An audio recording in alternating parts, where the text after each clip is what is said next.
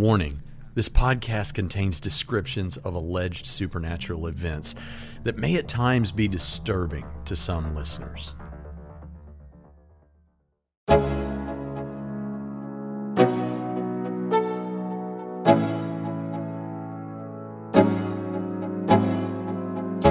My mother was more of a Methodist or Wesleyan. My dad was very strongly and staunchly Lutheran. Um, I ended up becoming a United Methodist pastor. I developed a public speaking phobia and had to leave the ministry for 17 years.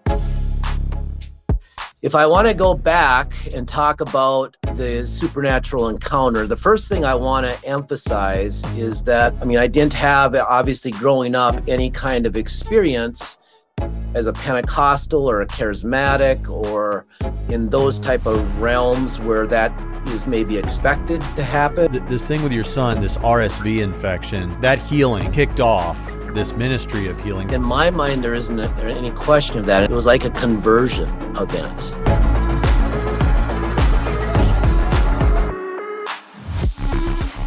I'm Braxton Hunter, a seminary professor who's used to talking about the supernatural in theological, philosophical, and biblical discussions. But I wanted to lay aside the textbooks for one project and hear from those who claim to have shocking experiences. This season on Supernatural Stories, you'll hear encounters involving the demonic, the angelic, the bizarre, and the miraculous as I track down men and women from all walks of life and academic achievement from scientists to students and from the young to the old, all kinds of people have supernatural stories. I hope you'll stick with us and hear them all. But for today, let's get back to Mark.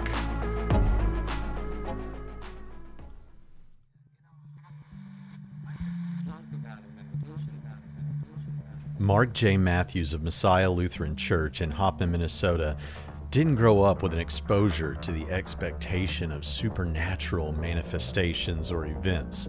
And he had plenty of exposure to naturalistic ideas. And so I went to a Methodist school called Hamline, which is in St. Paul, Minnesota, and uh, very rationalistic, very, very, I mean, for lack of a better term, liberal progressive university. Lots of atheists, as far as, um, you know, people in the you know peers and professors, uh, but a very interesting mix too. Some very strong influences. Sure, he was a Christian, but whether for doctrinal reasons, naturalistic cultural absorption, or something else, Mark no more anticipated the following seemingly supernatural events than anyone else would have. As you'll hear, they just sort of happened to him, at least at first. One of the reasons I was really excited to talk with Mark is that one of his stories, and we'll get there, was included in a major historic academic work on the subject by scholar Craig Keener. And not only that, we'll also hear the story that scholar wanted so badly to include, but didn't. But let's not get ahead of ourselves. Where we pick up his story, a pretty spectacular thing has already occurred for Mark. He's been delivered of his public speaking phobia because he joined Toastmasters, an organization aimed at helping people develop their public speaking and communication skills. And despite his lack of exposure to ideas about modern supernatural events, Mark did soften to the notion a little bit. A fellow seminarian pointed out to Mark that if you believe Jesus is miraculously alive in some real sense, then where's the problem accepting other supernatural events? It's at this point that Mark would soon experience something that would rattle his view of the nature of the world.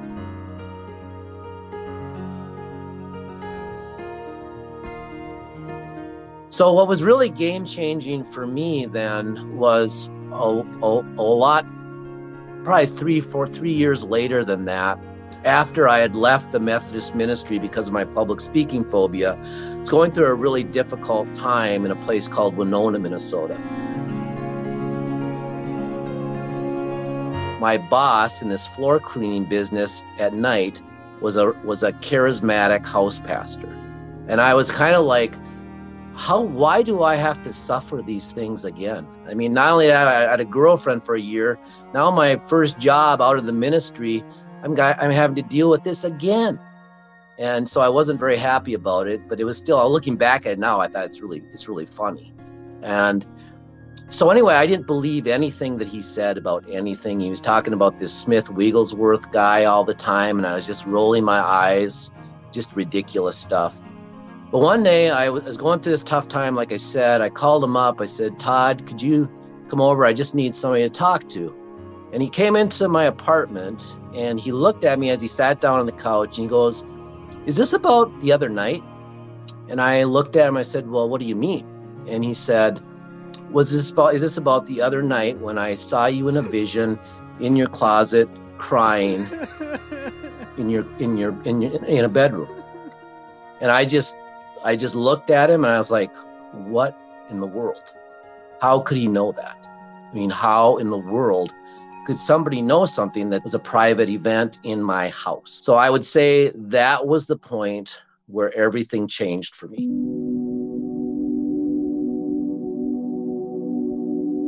I, I said, there's no way, there's no explanation for that. There, and I just left it at that. I said, this, this stuff is real I, I, I made that quick of a conversion. It changed my whole way I viewed the world. It changed the way I saw Jesus' miracles in the in the scripture. It changed everything. It changed the way I saw the resurrection. So that was a conversion event based on an experience through another person that um, to me was supernatural.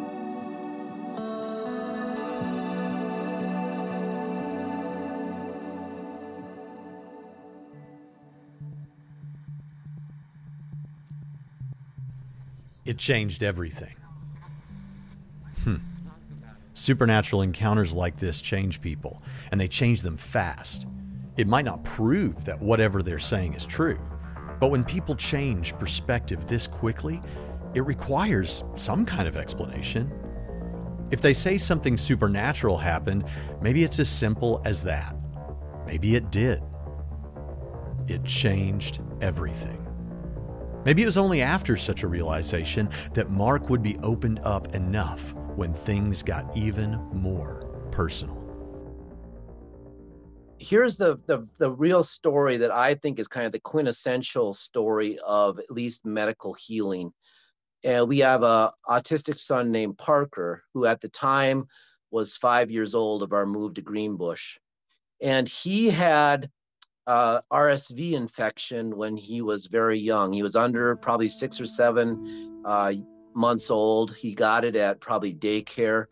RSV infections, for people who don't know what that is, it tends to, it's an upper respiratory virus that, for the most part, for most people that get it, and especially kids, it's not that big of a deal. But with a very small percentage, especially of kids and younger kids with vulnerable lungs, it can just devastate them. And he was one of those. He ended up in the hospital. He was in the hospital for about four days. It was actually at one point very touch and go that this could maybe kill him. It was really a rough thing. And when he came out of that hospital for the next four years, my wife and I were either running to ERs, we were nebulizing him, he was putting steroid in him. Uh, he was at the doctors all the time, and he was such a he got to know the doctors so well. They were like his best friends. He just loved the doctors that he had um, because they were kind of making him feel better, obviously. But this went on for four years, and it was just, and I don't really know the the details of it, but I'm imagining that his lungs were very compromised, and a lot of things were going on physically with him. So anyway, we continued this nebulizing. In fact, an example of how bad the nebulizing was, he basically had to have all of his his um, baby teeth pulled because they rotted out of his mouth, not because we did not um, brush them and do you know what we're supposed to do. That's how much he was on this drug to keep him basically alive and functioning. So one night, you know, I was watching a hockey game. I'm a hockey fan, and I had just nebulized him. He was in his bed, just hacking away as usual. And something just hit me. It was, uh, you know, I can't even explain what it was, but there was just this fury that was, was with, within me. And I jumped up, I literally jumped up and I ran to his room. And I, I jumped up onto his bed, pretty much almost screaming in tongues and rebuking the devil, saying, This is over right now. And so none of this, none of this is coming from me. I don't even know half what I'm doing. Now, that's one part of it that's kind of inexplicable. The other part, there's this energy that was in me that was just beyond what I would even call um, adrenaline. It was something even different than that. I can't explain it, but it, I know what adrenaline is. This was different. Uh, the second thing that's very interesting is that this this young boy is five years old, mind you. So you would think, as all this commotion and all this stuff was kind of almost exploding on top of him. He would have said, Dad, what in the world are you doing? But instead, he had the biggest smile came over his face and he folded his palms up right towards me as I put put my hand on his head and really started to rebuke the devil in Jesus' name and this disease.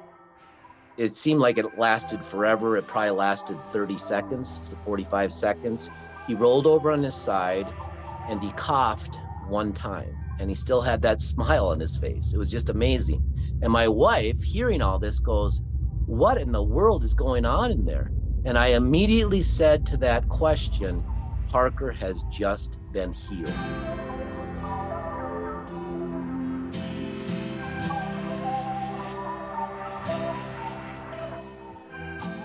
Because somehow I I knew it.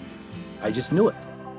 And I was right. And it was such a radical healing that the boy never had so much of a cold for 10 years. It was when he was 15, and this was just a couple years ago, he got a cold and he asked me, Dad, what's happening with me?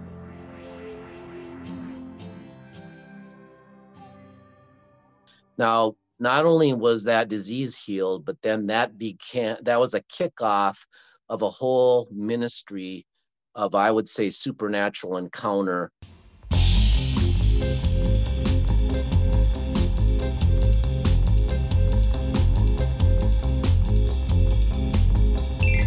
it wasn't just healings, but it was people coming to me with dreams that they're inexplicably, I mean, it was unbelievable. People confirming with visions, uh, telling me of visions after they'd received a healing that that was going to happen. I mean, I could go on and on about specific stories.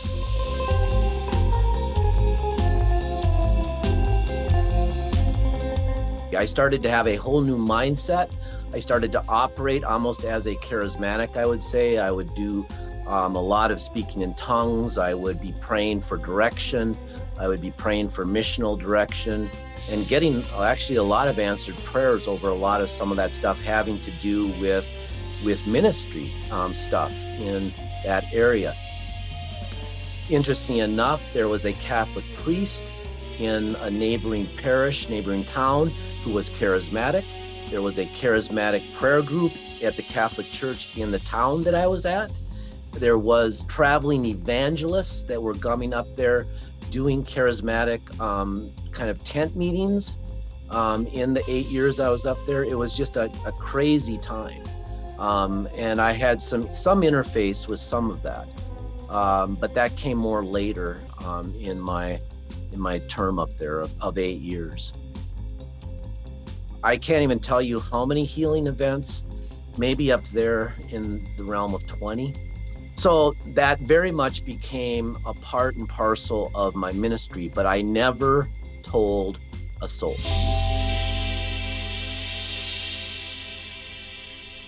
Well, almost no one. He told no one publicly and kept it to only those he trusted most. Why? What would people think? What would his congregation think? What if the bishops pushed back? Nevertheless, Mark would experience more, and once again, his focus would be drawn back to a member of his family. This time, his wife. Including my wife, who had a um, situation where she was filling up with gas um, gynecologically and in her stomach. And they couldn't deal with it at the hospital in Thief River, so they were going to send us to a specialist. And it's kind of a funny story because she kept on asking me to pray for her. And I said, You know, Reba, uh, that's my wife. Her name is Reba. I said, You know, it's not that simple. I kind of like to have other people join me in prayer. I've got a couple of prayer partners before I do this. And she, I go, It's a little complicated. And she looked at me and she goes, Well, make it uncomplicated.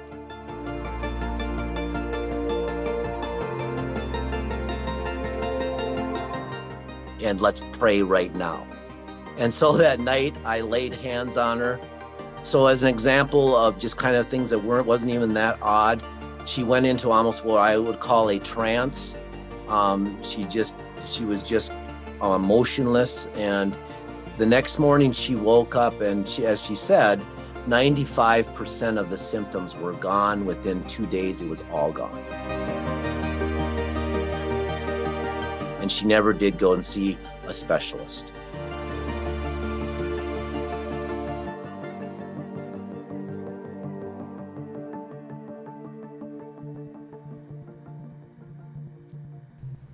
Mark has so many experiences. I can't do them justice in the time we have. But remember that scholar, Dr. Craig Keener, who included one of Mark's stories in his big book on miracles? Well, it's time. They couldn't have imagined then how far and wide the story would spread. I'll tell you the the one before I left up there that was um, in Craig Keener's uh, book, and partly the reason it was is because it's a pretty evidential cancer healing. And so that one, I think that he was interested in it because cancer stuff can be very complicated in terms of trying to make healing claims about it because it can go in remission a lot of times and it can it can go in and out like that and so th- i think craig was very careful about even having much about cancer in that book interesting enough if you've re- if, if anybody reads that book notice that and he even he even talks about that but i had two cases that were so compelling because they were fourth stage and this one was a case of esophageal cancer. It is interesting too because it was tied to mission. Um, I was trying to get some because I knew a lot of people at this church where this guy was a past was a was was sick at, trying to get a, a partnership between the churches. And this was in the midst of a school fight about closing a school. So it wasn't an opportune time. But amazingly, and I think it was the power of the Spirit, it worked out. And I began to do ministry down there. But before that had happened, I'd had a prompt to pray for this person. Now, just a random person. I didn't know him. And I had a prompt, and I literally prayed for him every day for months. He was down at the Mayo Clinic in Rochester, a very big um, clinic, getting um, treatment for his esophageal cancer. And finally, um, from what I heard, they had sent him home, and there was nothing more that medically they could do. He was going to go on hospice. So I met the couple in their home in rural Middle River, and I asked him, I said, You're going to think this sounds crazy. But would you be okay if I prayed over you in a very radical way, not just a little wimpy, you know, can you sh- can you bear the burden of this type of thing? But I'm going to pray for your literal healing. And he laughed and he said, "Well, what do I have to lose? I have nothing to lose." And so I, I did what I did. I think it was a very quick turnaround. It might have only been a week or two. You have to understand, he's off any kind of chemo drugs for a while now. He's heading to hospice. So he was making a hospice visit there. They did a scan, cancer was gone. Now the doctor was floored and they I think I'm I'm sure they probably told him the story and I'm sure he probably laughed. Um what he did, which is even kind of funnier, he put him back on chemo. He said, Well, the chemo must have kicked in. Let's put you back on chemo. Well, after a couple more scans, he the cancer never did come back. he was cancer free. He lived another three or four years, and I think died of a of a stroke or of something else after being able to go to Mexico with his wife and enjoying some time. And and think about that. That's fourth stage esophageal cancer. You have to wonder how that even happens that he functions for another four years.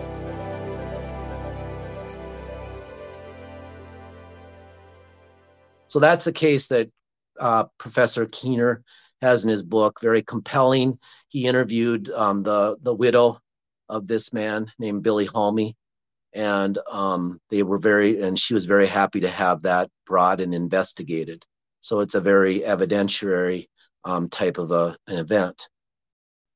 The other one, so I moved, um, took a new call in this um, new call that I have down in Hoffman, Minnesota once again, it wasn't here that long, and somebody that I prayed over, and I think I kind of surprised the people that was on hospice, ended up coming off of hospice over the prayer. I asked, I just for a joke, I kind of asked the admin, I said, So, how often have you seen somebody come off of hospice in the church since you've been um, the admin? She's been the admin over 20 years. She goes, Once. Well, I'd been there about a year and it already had happened. Um, and it, so this phenomenon is still carrying on in some very clear ways. There was a woman that I was prompted to, to pray for. So once again, this prompt thing, and I, I can't explain it other than just there is almost a voice that tells me to do this, to, to pray for this person. And so I didn't know her, and she was in rough shape. I, I knew that much. In fact, I kind of had written a letter to her and I heard that she really wasn't even having enough energy to see people.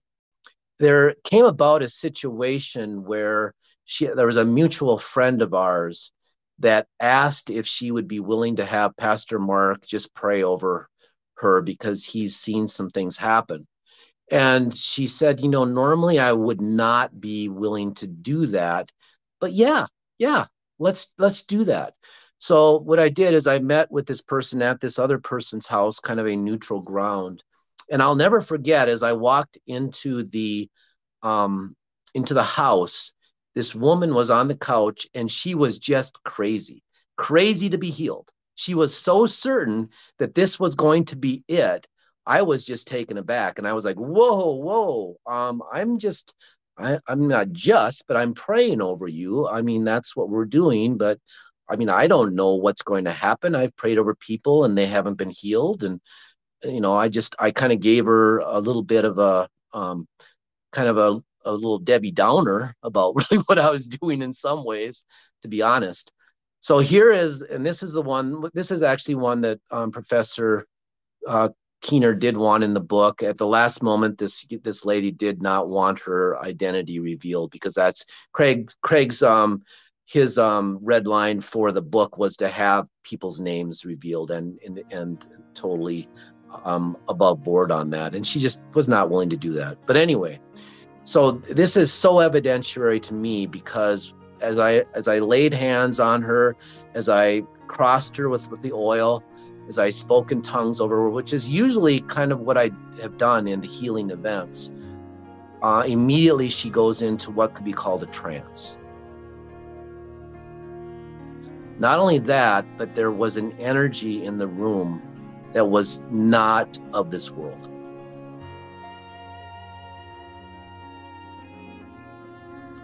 It, caused that caused a couple things. It caused me to actually go into almost an emotional realm of just this feeling of love that was engulfing both of us. She was like in this trance, and she we by the time it ended, we were both crying Oh, there were tears, and I don't cry. I'm maybe like the typical man. It takes a lot for me to cry, but it was just so overwhelming. And I remember when it was done, we both looked at each other and we both knew she was healed. And there was this funny scene about the skeptical husband about all this, with her um, just taunting him almost as I'm driving off. You wait and see.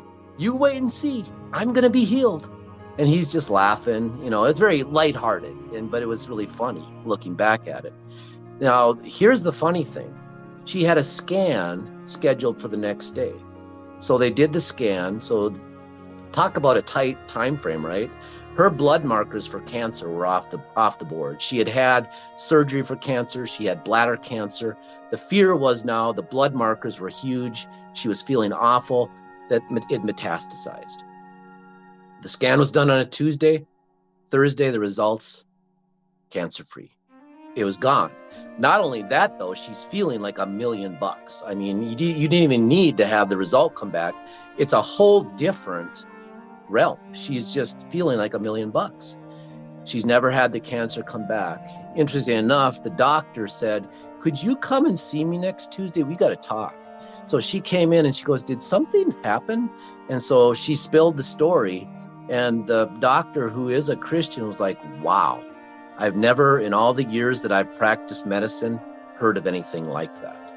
And so to this day, the like I said, the woman is still um, cancer free and living life and very grateful. Um, we have a great relationship, still talk um, every once in a while. Mark, on the basis of the experiences that you've shared with us today, do you affirm the existence of the supernatural? Yeah, I think that if I was going to, in fact, I would even go further than that. There is no way that no matter what happened, no matter whatever happened in my life from now on, that I could go into any other kind of a narrative. That hmm. this is got to be, this is not something that it can be explained within the material realm. Um, there's too much what I see cause and effect too. So I would not just ascribe it to a God of the gaps type of a thing and just say it's a mystery. There's too much um, cause and effect around it that I have no doubt that it has to do with supernatural and more specifically, actually, I would say the God of Jesus Christ. Supernatural Stories is a podcast made by me, Braxton Hunter, and we'll be back with more supernatural stories soon. Make sure to subscribe where relevant, and as we're a new show, it would really help us out if you'd run over to iTunes and give us a five star review and mention a couple of things you like about the show. There are those who claim to have seen behind a curtain. This is where they tell their supernatural stories.